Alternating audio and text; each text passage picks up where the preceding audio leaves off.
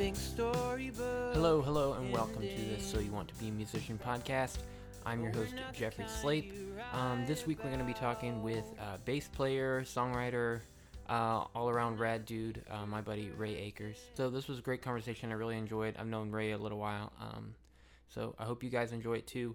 I'm going to link everything uh, where you can follow Ray and keep up with everything he's doing in the show notes, and I hope you enjoy. one that just came out. Uh, I haven't watched that yet. It's really good. He's Josh isn't a great speaker, and it's like you can you can see the wheels turning in his head, but you can see his mouth like not wanting to do it, kind of thing. Where it's like, I know what you're trying to say, just say it, kind of thing. Yeah, so I've never gotten to the Joe Rogan podcast. Like when I used to work at the like uh, that guitar place, like everybody listened to that, and I was like, Mhm.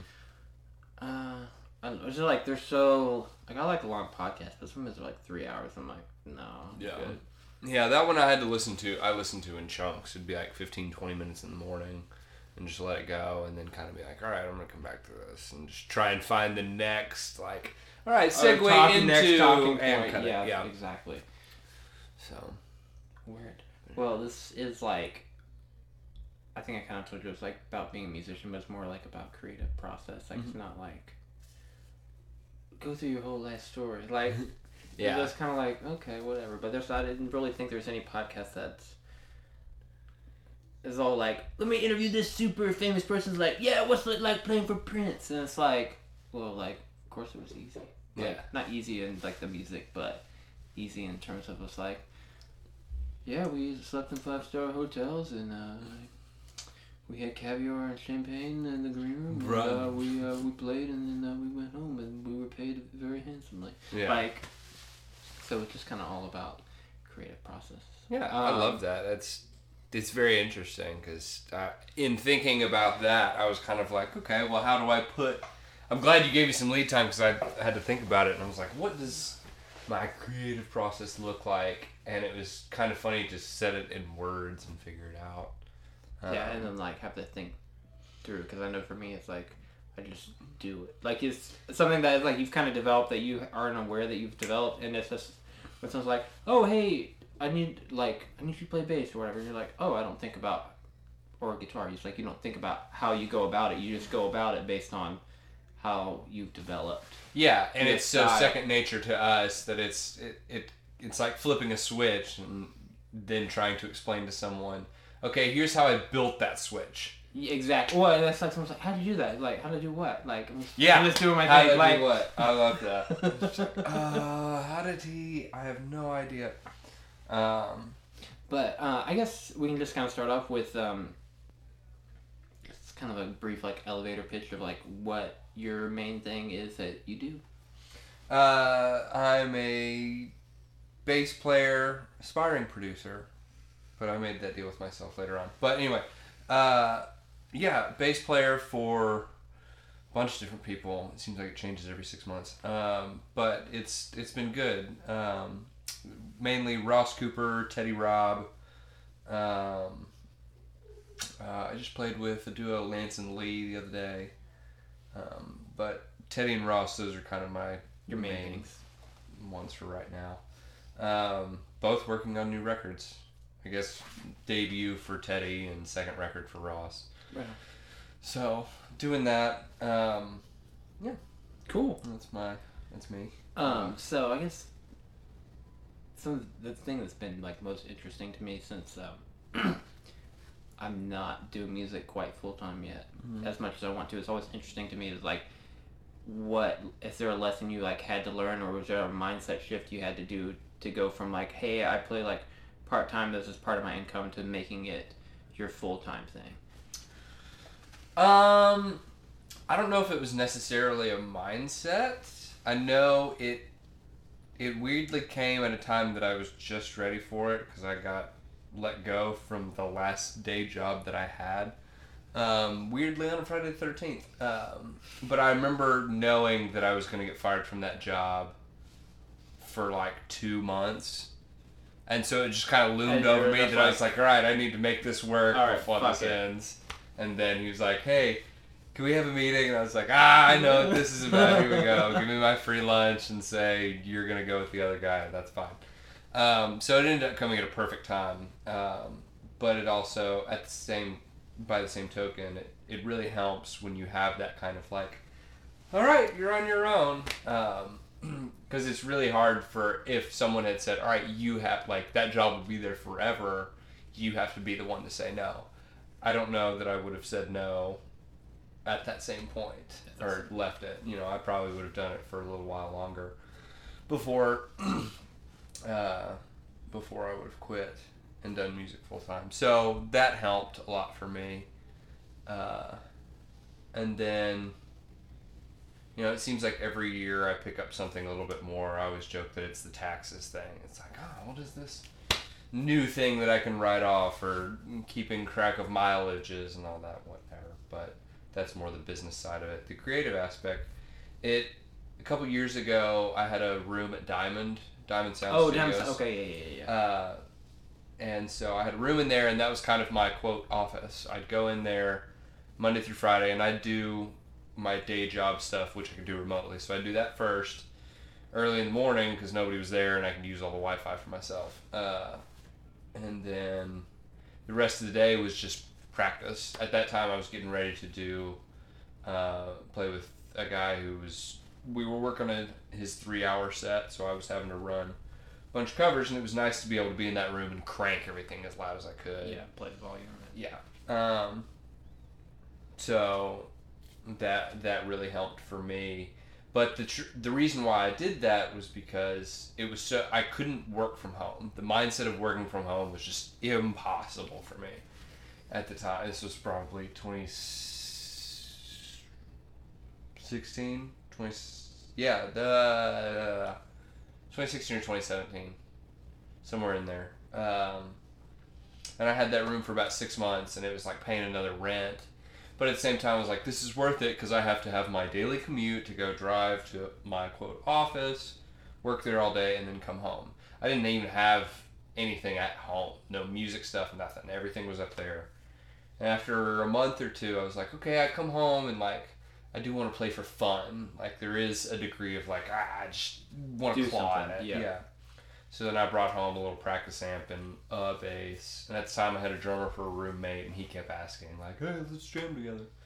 So that helped as well. Um, and having hmm, having a roommate that uh, played music and especially played drums as a bass player was oh that Awesome. saved my life so many times where he'd come in and be like hey you want to play you want to jam and I'd be like yes drop whatever I was doing we'd get in there and pretend to have our own dress up of Steve Jordan and Pino Palladino yeah, that's. Uh, I've actually had my old roommate before, like Victoria and I were living together, was a drummer, so it was always nice. It's like, oh, okay, and then it's like when you like you get locked into like a drummer that you like really used to, and then it always would throw me off when I like go play someone else. I'm like, oh, oh yeah you don't do that this way Yeah, I can't like lock into that, so that's always Yeah, But- it's it's funny with all with all the different gigs and doing kind of the. I know a lot of people don't like the word hired gun, but at the same time, just doing kind of the the freelance thing is the blessing in my mind of playing with different people as a bass player because you get even within similar gigs. Like I was playing with a guy Chris Ferrara, who I played with him for three years. Um, and I played with him with five different drummers wow. and it's so interesting because like there was a there was a strong suit of every drummer and it was like you could tell what they were really good at It would change just the like the whole dynamic of everything. yeah and you're like oh they're re- they're like a rock guy so all the rock songs in the set were always great and then all the funk stuff like soul stuff would be really forced and then we had kind of a vice versa situation where all the soul groovy, groovy stuff was great. And then the rock soft with rock stuff would just be like swung or just felt a little clunkier and kookier. Um, so I, I always love playing with different drummers for that aspect as long as they know what they're doing. That's you gotta know what you're doing first. You play with some drummers and it's like it's your job to keep time but i guess it's now my job to keep time Oh man, you I've- can't do it. There's nothing worse than you like show up at a gig and it's like the drummer, you're like, oh, we're cool, like this is gonna be good. And it's like you start playing, you're like, oh god. Yeah, it's like I expect that. I expect that out of the front man. I expect the front man to slow down 20 BPM. In 10 yeah, seconds. or just. I know I've played with drummers before that was like, it's in time, but it's like, why does it? feel it feels awful. Like this is like, what is happening? even even the subdivisions of like, I call it everybody every drummer's heartbeat, where they put the kick and the snare. Mm. It's like you take everything else out and just give people like a, a Nate Smith set, like a hi hat, kick, snare, and say play a play a groove at 120. Everybody's gonna play something different. Oh, for sure. And even if they're playing the same thing, your kick is to be that like half subdivision. Like everybody's to be playing some degree. There's some app I got. I think I saw on Instagram or somebody posted about it, and it's like a they give you the tempo and you try and tap along with it, and it takes it out, and then it shows you like how far you were off the subdivision. Oh, Super interesting because I was crazy. like, I'm super, I'm so good at this. Da, da, da. I was like, oh wow, I think I got one out of ten right. oh, it's. I saw a. This is like an old video. It was like Victor Wooten. It's like, do you know how long a quarter note is, or like a sixteenth note? And then you would like go through it, and it's like, I'm like, oh, I'm gonna try that. That's easy. And then you're mm-hmm. like, oh no, that's not easy, like Yeah. at all. Like, oh my gosh, this is ooh.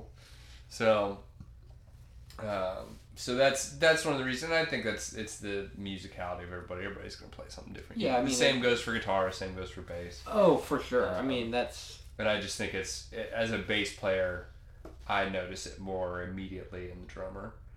Um, so Oh yeah, I mean just because that dynamic is like you guys, it's the soul of the band. Like you take Yeah. like It's the I- legs. it's always funny. It's like as long as you have a good rhythm section, like everyone else in the band can be super mediocre and will sound a thousand times better just because if there's a good rhythm section. That's like, oh okay, like that's like ninety percent of the work done of like it sounded good. Like okay.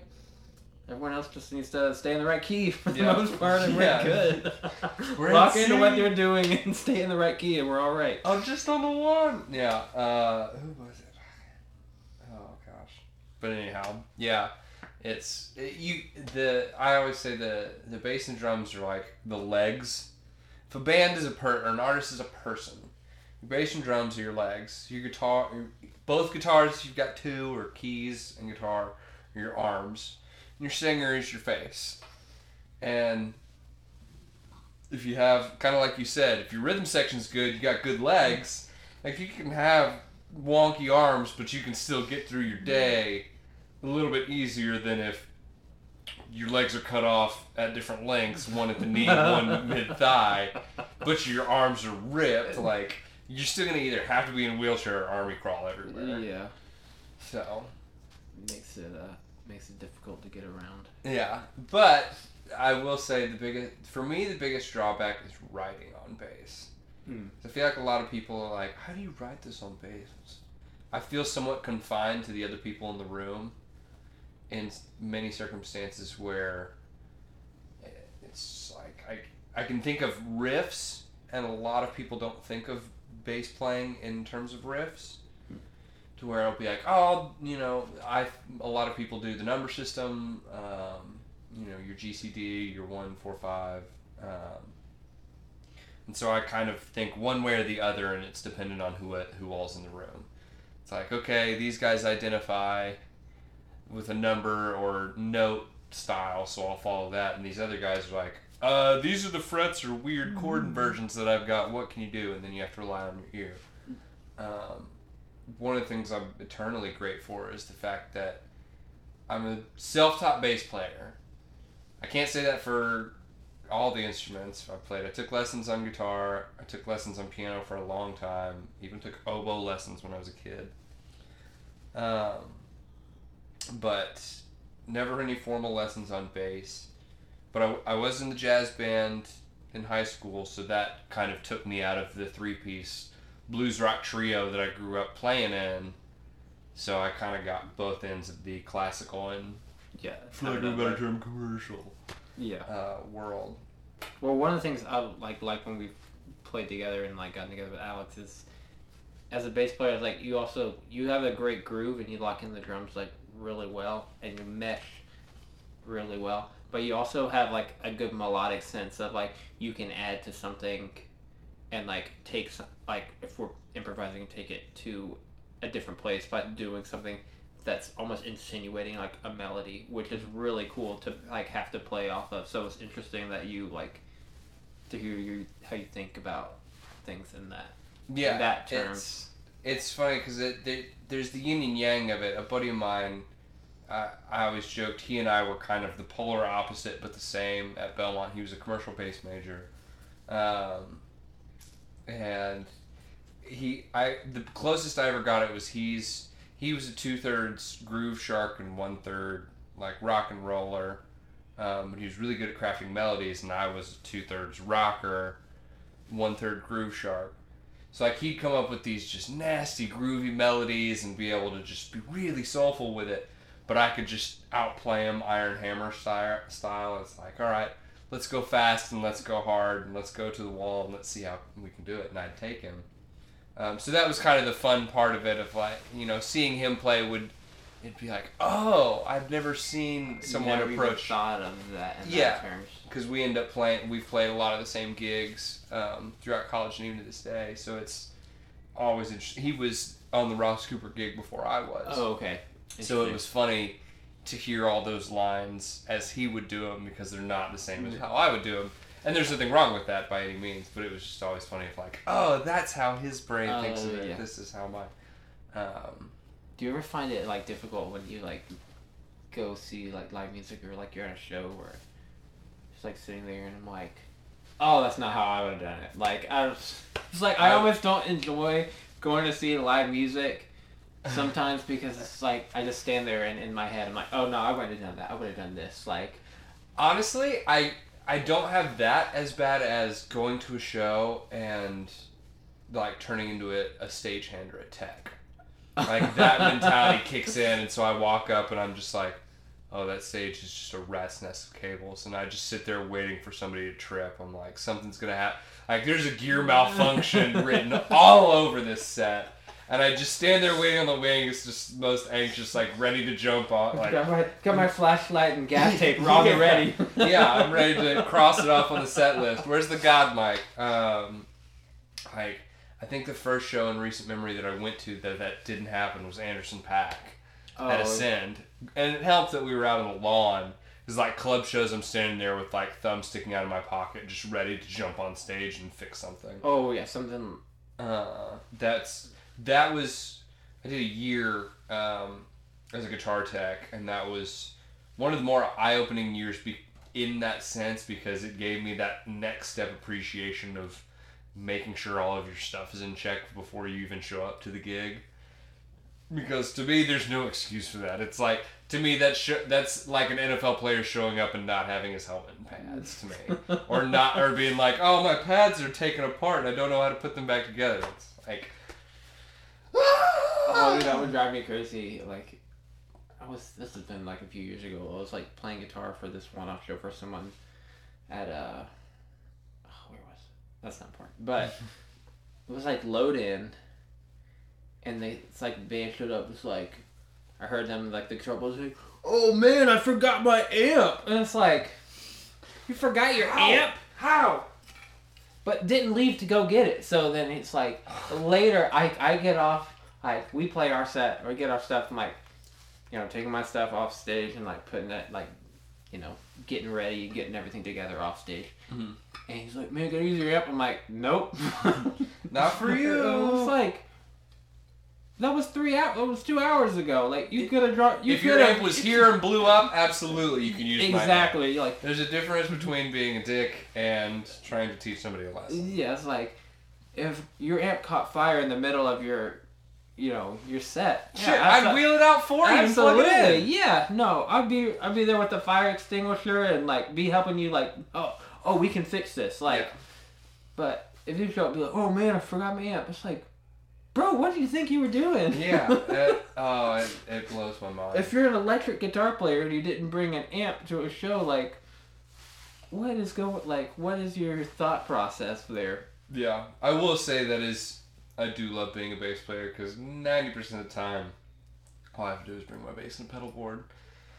And Yes, there. I do love having an amp on stage. I really do because there's nothing quite like the feeling of just that little bit of rumble under your feet. Um, but uh, you know, I've got that this 112 that I use, and I told myself I'm not getting a fridge until somebody else is moving it for me. because I know I'll get that fridge and it'll be like, we'll play places that justify it, but it'll be like uh, Smith's Olde Bar, and it's like, all right, you got to take it up yourself. horrible, horrible Yeah. loaded. Uh, or New York. oh, dude, anywhere. that stresses me out just to think about that. Like, I was talking, I was talking to my buddy John, uh, and he was like, "Yeah, back in the day, we at the end of the gig we'd be drunk and just push that thing down the stairs. Uh, An Ampeg stat, you know, cab, you can push those things that down explains so much of why you like see all those and they're just like destroyed. Oh, yeah. like, uh, it's not quite mint, but it still works. Uh, yeah, uh, you probably threw down a flight of stairs like I would too. So. yeah. Um, Oh man. Well, the good thing about bass is like bass actually sounds really good direct. Like to me, to my ears, like I almost prefer the sound of like a really like hi-fi like DI sound. And it's like oh, okay, and that can still sound really cool. But if you just plug a guitar into like that, like a lot of times you're like, hmm. Yeah, it's not it's not fun. I've been wanting to try out this new uh, the V. Have you seen the JHS V2 color boxes? Oh, I did see that. They've got the the uh, tilts for treble and bass. I love that. I because I almost thought about going with those before I went the Darkglass route. Um, but yeah, just uh, to me, once you as a bass player, once you have a good like trustworthy pedal board, I don't think it needs to be more than like a Metro 24, and you better be using every ounce of it. Like I'm using a Metro 20, and that's for like anything I would need in a year. Like it's honestly probably more a studio board now, but th- I still get enough use out of what's on there to justify it being on there. Yeah. I and just the- got that Kangra.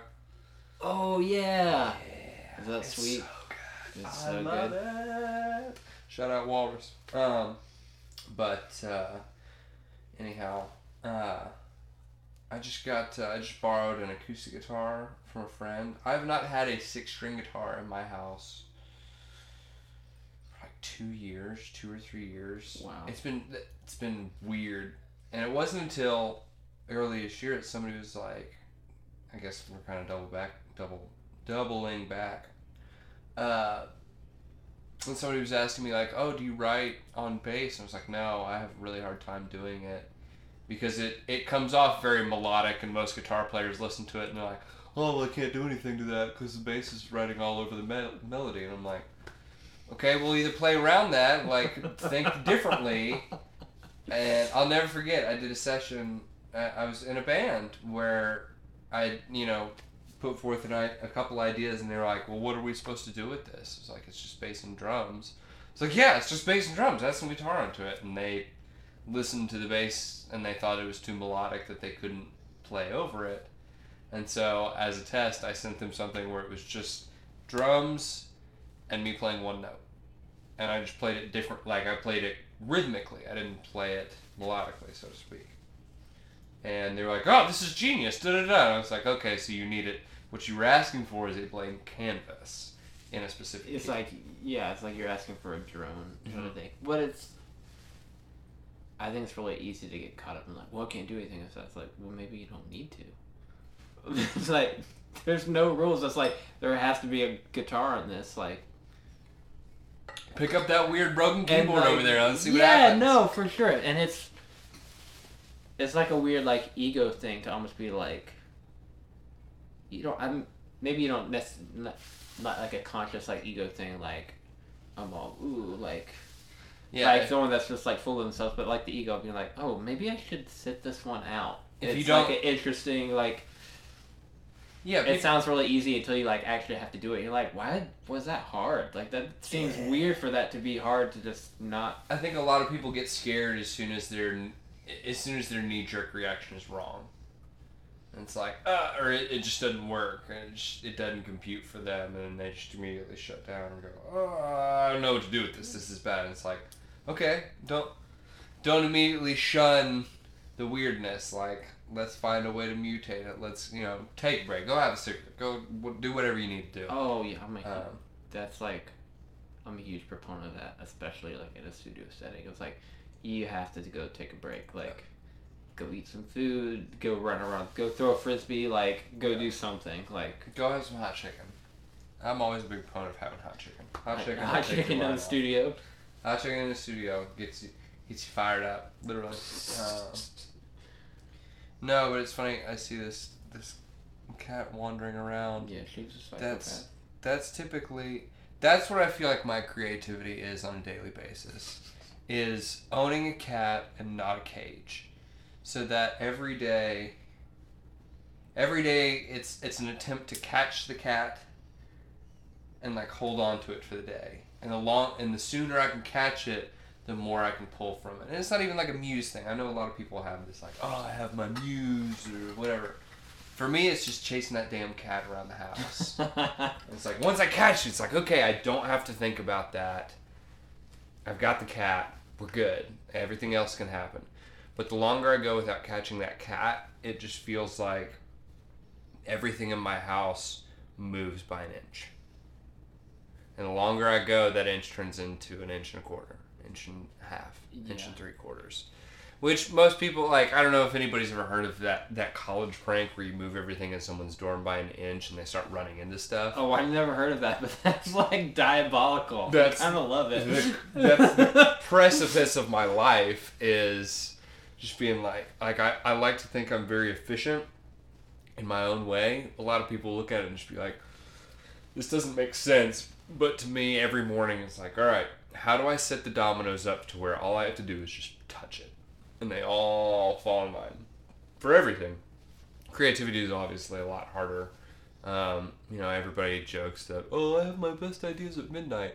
Literally, last night, I was falling asleep and had some ideas for some stuff, and I was like, ah, why now? And so I literally had to, I pulled out my phone and just like wrote down enough in the note that I was like, okay, I can revisit this later, but I've written down enough. That and that's can, the that's the thing is like you have to write it down because there's been so many times it's like no i remember that that was pretty good Go it's on. like i wake up in the morning and it's like don't even have any memory of it and Oh. then like a month later i'll be like what was that thing and was like god damn it i, I was asleep on a day, and I swore I was gonna remember it, but I and then when you like try to recall it it's never as good as oh, absolutely as it was Absolutely not. I had a minor freak out recently that I when I got a new phone, I lost all of my voice memos, and I nearly just had a breakdown and cried. And then I like connected it to my computer or whatever, and it's like, oh, there they are. Okay. yeah i like i do that same thing it's like i'll back everything up to my itunes like every few weeks like all the voice memos Yeah, and now of course i like, hate getting a new phone more than anything and it's like Yeah. oh, It's like, oh, I have to remember all the passwords to logging It's into my shit. I'm gonna have to change the password to everything because I don't remember it all. Because I'll this type, I'll type in the password that I swore what it was, and it'll say incorrect, and then I'll go to change it to that password, and it'll be like, can't use this the old password. You're like, What is this? Yeah, your laptop's through the window. Oh man. Um, but yeah, that's like there are some days where you wake up and it's just I, I can't catch that cat, and it like I feel like I'll be running back and forth through my house, and just running into stuff, and it's just like this never is a problem any other day. Why is this a problem now? And so I get more. I I can catch myself getting more frustrated. Um, I've gotten a lot better about it. I used to be a super hot tempered kid. Weirdly, golf. I was a golf kid growing up. golf. Um, You're like Happy Gilmore, and I think you like break break a club. I did. I did. I have a very fond memory of breaking two clubs on the first hole. Uh, I That's was, amazing. I was on the golf team in high school, and I was probably 15 because I I couldn't drive yet, and my mom was like, "Well, you're gonna go play nine in practice." So she dropped me off the golf course, and I played, and I got halfway through the first hole, and I screwed up a shot, and I was so pissed. I took my club and slant and just chopped into my bag, and didn't think about it. Next thing I know, I look over, and two of my clubs are perpendicular almost to the. And I'm like, "Oh no, no, no, no!" ah." It's I'm amazing. like, great. I'm gonna have to tell my parents that I completely destroyed two of these clubs. So, 15 year old me uses $80 of his, well, it was the entirety of my allowance um, for probably a month. Uh, to get those fixed. That was a nice learning lesson on controlling your rage. So I just figured out how to hit things that didn't break. No, um, no, it's true. Uh, but uh, but no, that helped, and uh, yeah, I don't know. It was for me. It's just learning. I found the biggest, especially with collaboration, the biggest thing for me that gets a lot of people frustrated quickly is a lot of people don't speak the same language. Like music, Yes. everybody says that music is the universal language, and it is, but within that, How many dialects of this? It's like speaking a different dialect of the same language because it's not like. It's. It's not like in like English or Spanish or whatever. It's like there's rules of like how we do grammar, and it's like there are rules in music, but there's also. In any creative endeavor, there's not really rules Yeah. either. So there's this invisible box that you have to color in, but if you color outside it, like it's really and that I think that's that different for everybody too. It's like Everybody's one person is is, like, oh well, has to be all perfect rhymes, and like for me, it's like, no, I ain't got time for that. Like, yeah. I uh, and that's a different thing. It's kind of, I don't know. It's, I feel like the first time, like if you're collaborating with somebody, like it's always like the first write I do with somebody. Like it's the first time I'm writing with him. I'm like, we're probably not gonna get anything. I'll be straight up with you, like, and that's okay. This is like seventy five percent hang, twenty five percent right. So the next time we can do 50-50 and then the time after that. Exactly. It's It's like getting yeah, getting comfortable with everybody's muse. yeah. I To me, it's like if by the third write, it's like we're really not driving, and it's like I don't think this is gonna work. But it's like first time I write with someone, I'm like, if we get something, awesome. If we get nothing, that's fine too. Like this is not a by the first one, I feel like you'll know if it's one of those where like you would you do the first one, you're kind of like, all right, this has the potential to work. We just kind of have to. It's like an exercise thing. We got to work on it a little bit, and then other ones you can show up and be like, ooh yeah, like I don't get this guy at all. Like they're like anybody writing with Prince probably is just like, how the hell do you do this? Um, yeah, rest in peace, I guess. Nobody's writing with Prince anymore. Um, but I, I've found just for me, it's learning all the different ways that people speak it. It's numbers, it's note names, it's chordal inversions. Like you, you can have a master Juilliard student in a room with Billie Joe Armstrong. Billie Joe Armstrong's a Grammy-winning artist who knows nothing about music theory, or he's lying to everybody, but knows nothing about music theory. You put him in with a Juilliard student who's an idealist, and they'll be like, "What? How?" They'd get upset.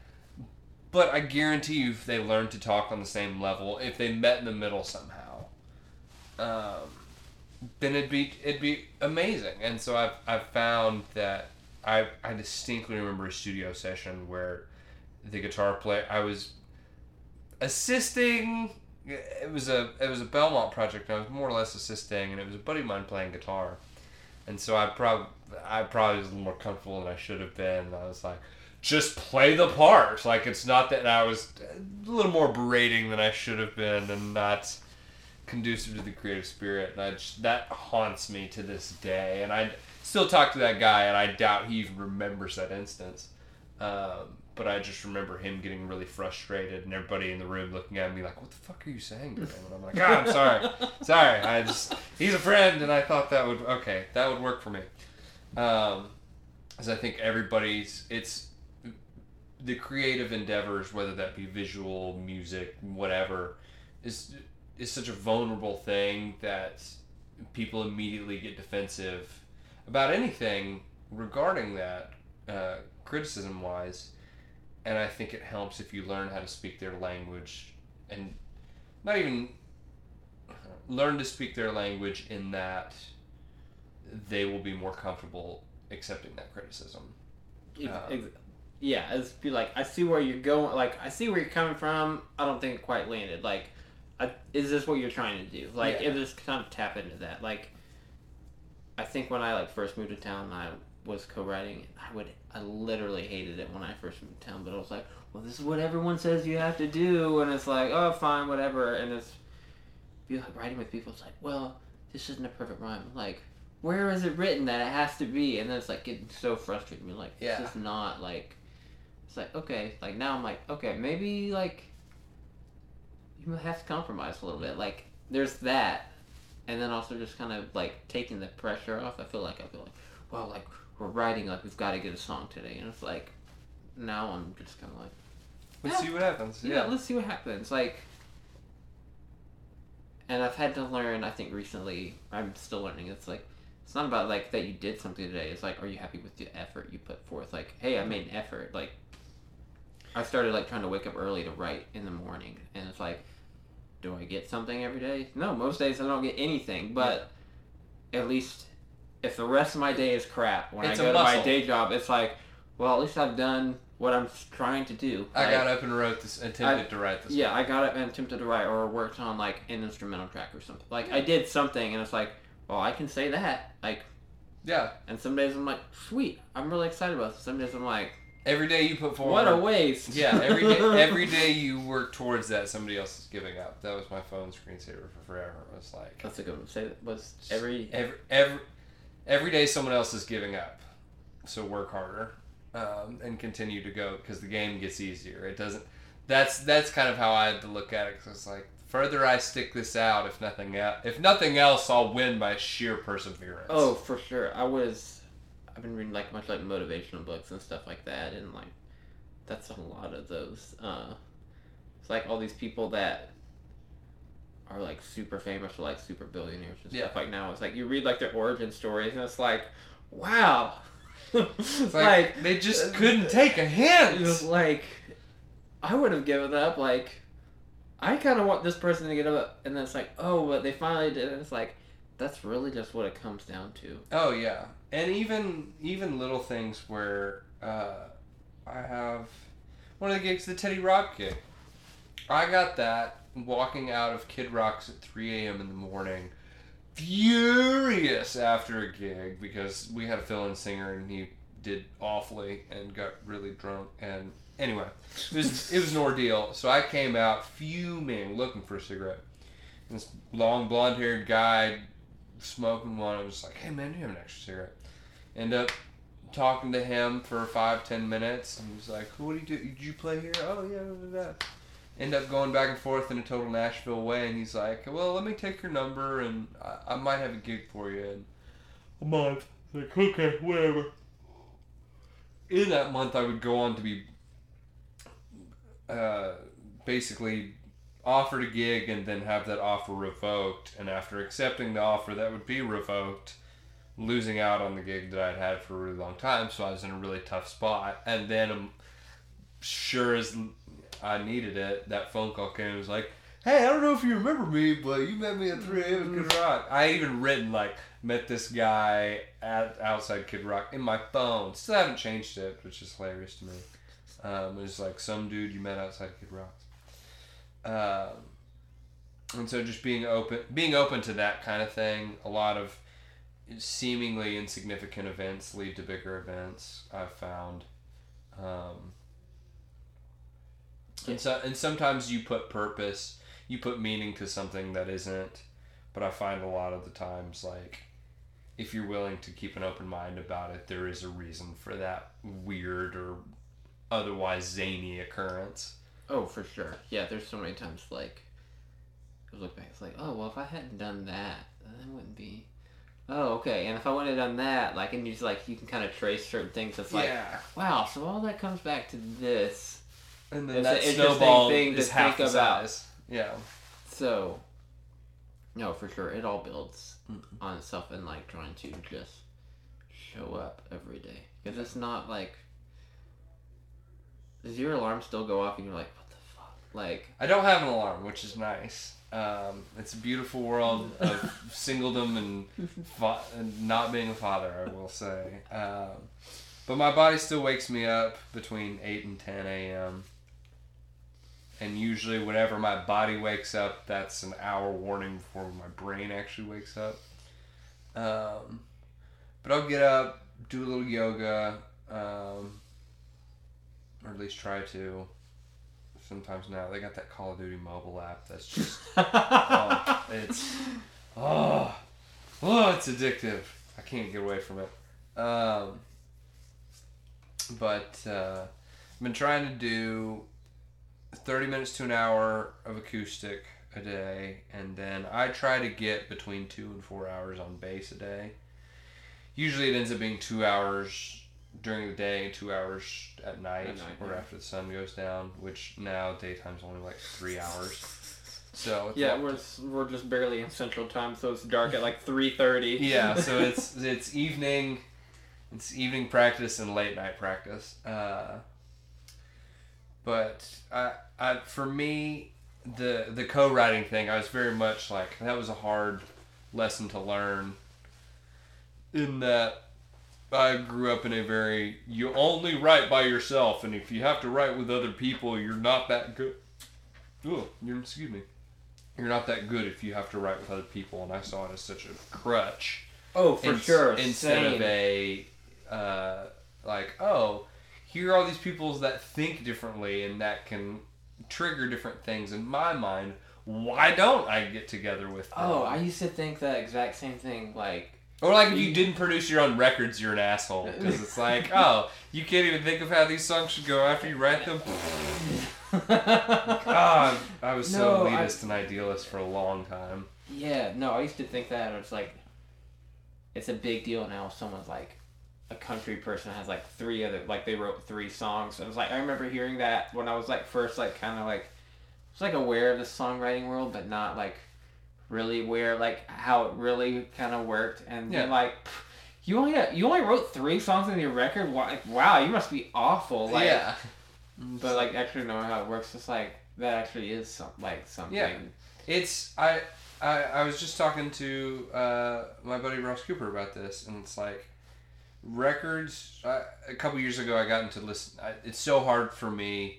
I'm getting better, but it's so hard for me to listen to like one song at a time, Oh, especially if it's like like a string, like a playlist is almost my worst nightmare. I don't really love playlists either. Like, give me give me 35 to 60 minutes of one artist trying to capture one idea on an album. To me, it's it's a movie for the ears.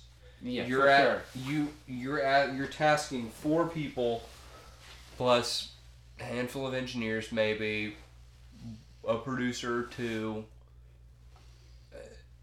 that's including meshing you know every, you think about all the people that it takes to quote make a record from every little instrument played on the actual songs down to the photography down to the artwork down to the someone who has to print all that stuff and the vinyl workers you know um, it's it's a lot like making a movie.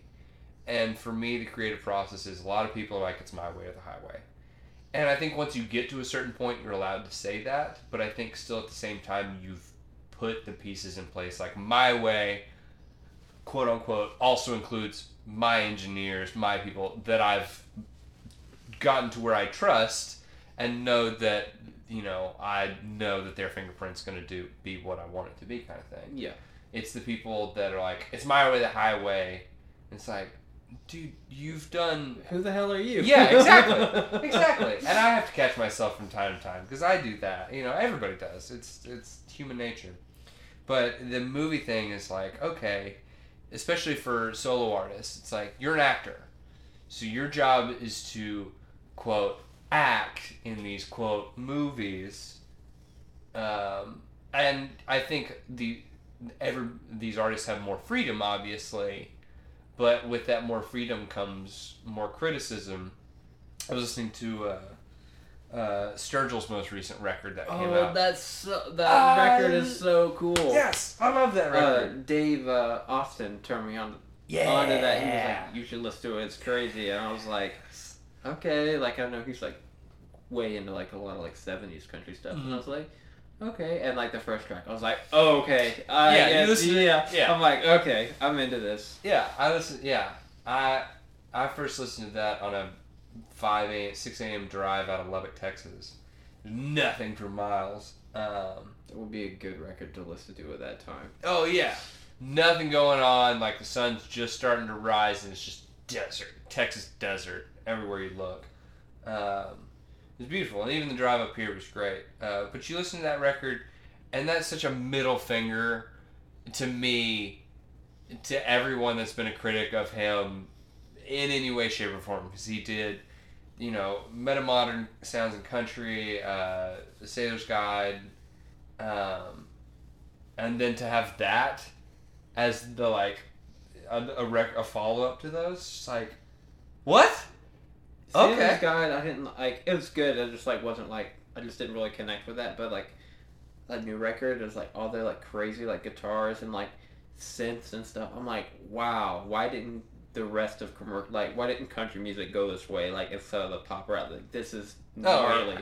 This is so like out there. Yeah, I I have this whole this whole stoner theory about how country is about to become the most popular genre of the twenties, the twenty twenties, um, and I feel like you can trace it back to key events like quote key events, uh, like uh, Old Town Road. I think Old Town Road honestly will go down as like a, a That song. a desegregation of country, if you will. Between like that's a moment. Uh, the Justin Timberlake, Chris Stapleton, was that AMAs or MTV where he did drink. You, they did drink you away, and everybody lost their minds. Mm. And then Justin Timberlake was like, "I'm gonna go to Franklin and record Man of the Woods," which sounds just like me, but it's gonna have the aesthetic of what I think Nashville is, which wasn't even close. Uh, I think it goes back. It goes back. I think even further with like the, uh, like Shania Twain, like two thousands. Like I think she's like the like, the matriarch of the uh, like pop country thing. Like, because you I think about like her, what she was doing then, it's like.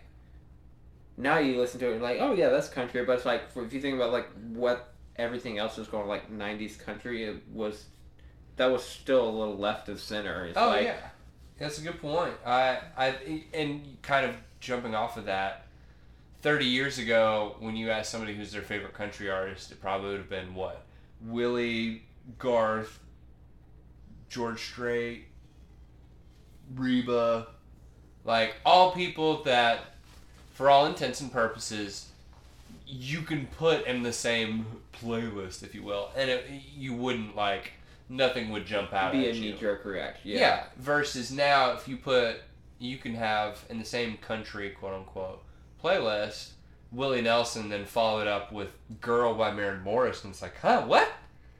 That doesn't detract that either, you know, either one of those is good or bad. It's just different, and so now you've got this like, quote, uh, Nashville pop, and then you've got like the Sturgill, uh, non-Nashville like stoner country of like we're gonna do this rock thing or this old timey Tyler Childer Tyler Childers uh, kind of thing you know that's a little more throwback and sh- I feel like a lot of people are taking country in their own way now because you've got the Stapletons the Sturgills the Jason Isbells even like the the Americana aspect of country starts to come out And I feel like it's just been now it's like everything that's not pop country they just call Americana. They're just like yeah which is really interesting. It's like to me that's like that's more country than like this. Like most country now I'm just like that's just pop. Like Yeah. nothing against it, like but let's call it what it is. Yeah. like yeah it's pop with like a little more guitar like in the mix. Yeah, it's, yeah, country with synths and tracks. Um, but uh, but no, I, I I secretly relish, and it's funny. I love. I follow a bunch of like bass players and producers on Instagram, and it's it's always interesting. Like who knows who, and you start you start realizing like how small that world really is. Of even like oh like I realized over the last couple years I've become like one degree of separation away from people that I've adored for years. And I'm like, oh, this person that I met haphazardly or played in a band with played bass on their record or, you know, whatever. Um, who was it recently? Somebody, uh, someone, a band, a formative band that I remember hearing for the first time in high school I got to play Pilgrimage Fest with the bass player of that band in a different band in a total just like whoa like oh my gosh um, so it's interesting how Nashville has been that way. Um, It's really funny. It's like how everybody like. There's always like there's like there's one or two people in my friend group that's like they know everybody, and it's like you meet someone, and it's like, oh, you know so and so? Like, yeah. How do you know them? Like, I threw up in their dorm room at Belmont. or, yeah, you know, it's yeah. I, I It was on funny. their record or yeah, whatever. like Nashville in general is like such a small thing. Like people would think the I, I don't know. I think sometimes I still think the music scene is actually bigger than it is, but hmm. it's not. it's absolutely. It's like there's just like kind of like different tiers. It's like all the like A-list session guys that just kind of like all run together. And it's like we're all just like kind of moving up in the tiers, or Yeah. like we kind of bounce in between like these different tiers of people. But it's like it's absolutely. not that big, especially in Nashville. But like almost now, I feel like just in general, like the music scene is. I mean, of course, every like city has their like local thing, but like no, like more like commercial like music scene is like gotten smaller in a weird way. Yeah. I'm not sure if that's like internet wise or social media or if it's just indicative of how music business is right now. But um, I don't know. It's, it is interesting because yeah, it's cool. Like there's been people that I've like gone to see or whatever that like pass through town and it's like, oh, wait, you know so and so. Like I know them. I was like, oh, okay. Like we're all just people making Yeah. music, and so that's kind of a cool thing. That it's kind of like, oh, hey, like, you can do this. Yeah, yeah. Oh, you know my other friends who are doing this too. Oh, weird. Uh, my favorite is like the uh, the tribute shows. Oh, dude, I played. I played my first one of those the other night Oh, in nice. town. Uh, I was filling in uh, for one of my buddies for the uh, the Pearl Jam Oh, nice. show. Yeah. which is really funny. It's like not really a Pearl Jam Not fan. I've like never listened to like any Pearl Jam music. I remember being at rehearsal and like we played it I was like, yeah, I never heard these songs the other day, and they're like everyone else playing playing with like huge Pearl Jam feel like, man, this album changed my life. How have you never heard? And I was like, oh, like sorry, like, Yeah. I spoke out of turn. yeah. What did we do? Uh, like, and the other, f- my other favorite part about doing those is we did uh, grunge night. The grunge night is one of my favorites. Uh, that and we did the Warped Tour tribute recently. oh, worked. That would be. But they're they're funny. I think they're doing a Tony Hawk's tr- uh, soundtrack tribute night coming. up. Oh man. Ah, oh, let's go. Yeah, uh, and so it's it's funny because like a lot of those, it's a weird smorgasbord. Like backstage, I always find myself being like, oh, there's like Matt Thiessen, someone that I grew up listening to in Relient K my entire life, and then there's a guy that I know on Broadway playing all the time that's here because he loves these songs like I do. But has to do his songs early first because he's got to run down and do a nine to five. Like it's it's so much more a job here in a good way. I feel like if if you can be smart about it and you chase it and you you know there is a little bit of luck involved with it, Oh, for sure. um, myself included, um, because you find yourself doing that kind of thing where it's like, oh, I get to do these tribute shows and these are really fun, but I'm doing four songs and then I got to run downtown and play for four hours. This is the one thing. Say what you want about Broadway, doing four-hour shifts downtown. I don't care who you are. That'll make you a better musician just because you have to make it more fun for yourself. If, Oh, yeah. If not, you could get in there and play the exact same parts every day, five, six, seven days a week, two, three shifts a day. But you will hate it. Yeah, and you'll want to, yeah, bang your head against a wall. Uh, I use that as like a thing. I don't do it as much anymore, and I think if you do it too much, it can make you crazy. Oh, sorry. No, you're good. Um, but uh, for me, it's it was starting to realize like okay, like I, I would just start doing the same riffs and licks and fills between songs, and I'm just like, all right. To me, it feels like I'm playing the same four songs over and over again, and so the nice part of having playing downtown with a bunch of different people and a bunch of different styles is that helped broaden that, but even at what is probably 500 songs that I have memorized for Broadway use only. It's like I could play all of those with my eyes closed and do the most simple like Get through it, freshman yeah. of college bass player could do. But to me, it's not fun. Like I, uh, who was it? Uh, somebody said, "You get paid to wait, but you you quote work for free. You play for free. You wait. You wait and cost money." I was like, "That's the truth." Because the one hour I spend on the one the shit the thirty minutes to four hours I spend on stage is hands down routinely the best part of my day. For sure. Yeah, I mean that's And that's you know it's okay. It's no holds bar. Like we're up on the tightrope. Let's go. Let's see what happens. And I, you know, I've done that with people that I've never met before. I've jumped on and played for four hours with people that I met when I walked into the room. And it's it's frightening, but you get to a point where it's like you you know what to look for as a musician, where you're just especially key things where you're just like, okay, yep, oh, okay, I see what you know. For me, it's drummers. That first, it's almost that first fill that they do. It's like, all right, all the drums are all set.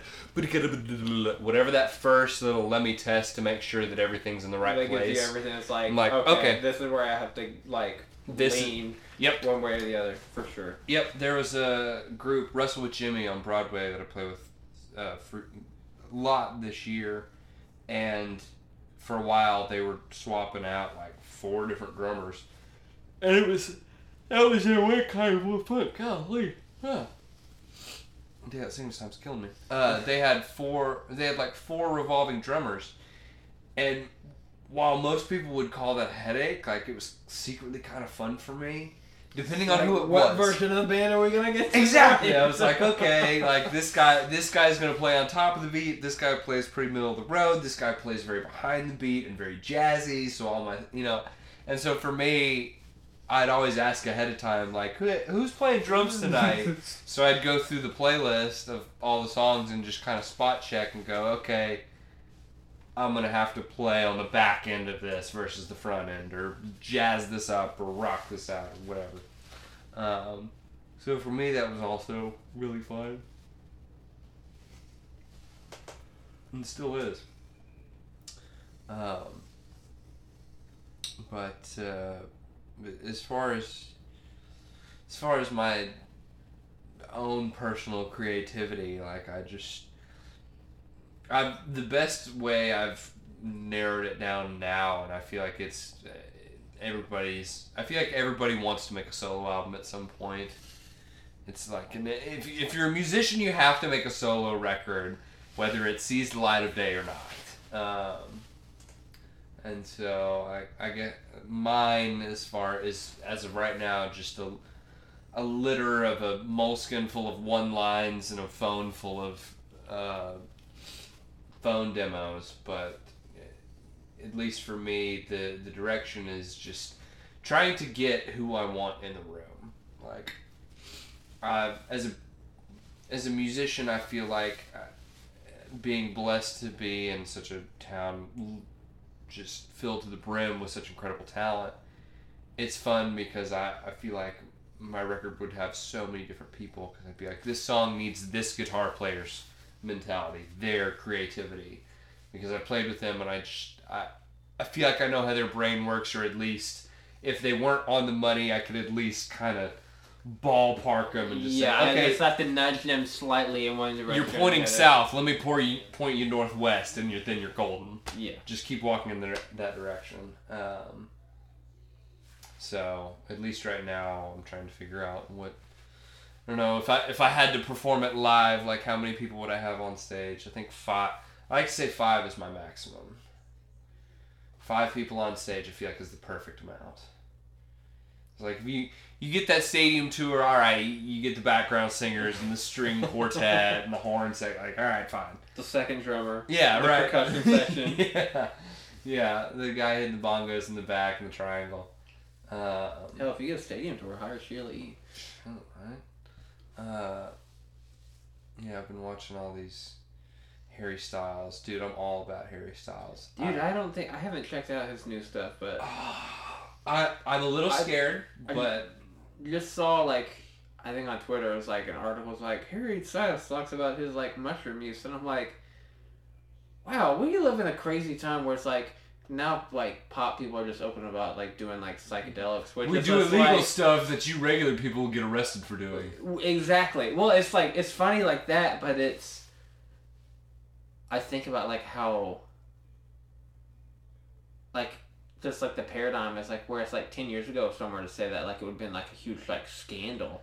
Like, oh, they're on mushrooms. Oh my god! Like it's like I'm not into that, but it's like someone else like thinks that like says that helps them. I'm like cool, like whatever. Oh yeah. So Okay. I just think it's like interesting that it's like, if the, I just think like if the Backstreet Boys were to come out and be like, we all do acid or whatever, like that would have been the end of them. Like, yeah. Oh yeah. Everyone would be like, no. like whether they did or not, but it's like if they were to come out and be like, oh yeah, we do, They're probably doing eight We- balls off of hookers' asses for all we know, It's but like- you never heard about it. we do acid every day before our show. Like, If it works, great. so Like- I just, I just sometimes I like think about that. and I'm just like, wow, this was ten years ago. That would have been like really weird. Like that would have been like the end of some. But it's Yeah. interesting to see like all these like people that I don't necessarily associate with like mind altering stuff like that. Like I don't know. I just like interesting. Like if someone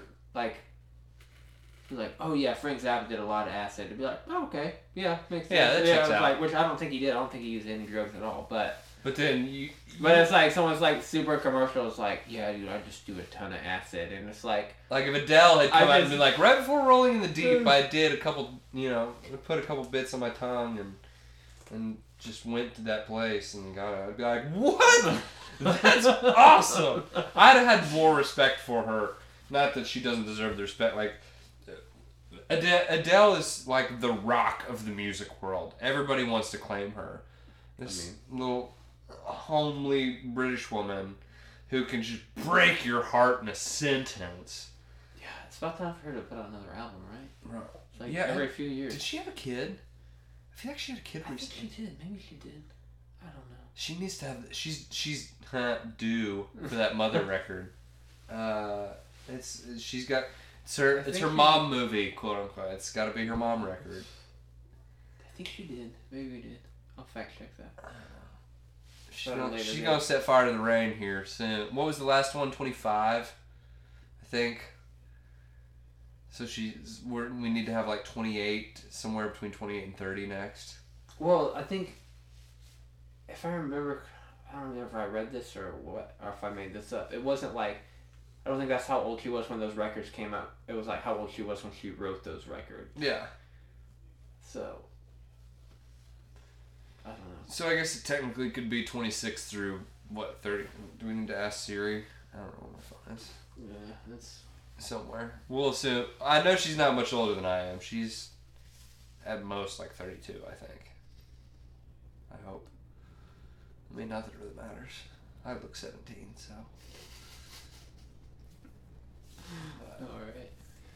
Let's wrap this up. Um, anything you want to share? You want to anything you're working on? Where can people find you? Where can they hire you? Um, How can they get in touch with you if they require? websites. low end. Uh, low end reinforcement. Yes. Um, let's see. Websites under maintenance right now. Um, but uh, Instagram Ray After Dark twenty nine. Uh, I do check messages there. Other than that, we got uh, some new stuff from the Ivans coming out. Um, also playing at End December thirteenth. Uh, Ross Cooper's got a new record coming out next year uh, and we'll be on tour in support of that in 2020.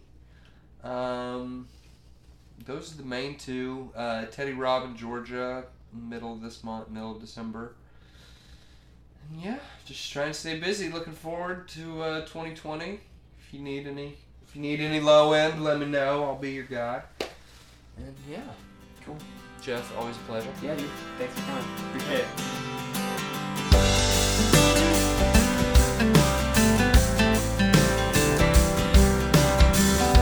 Well, we're not the perfect storybook.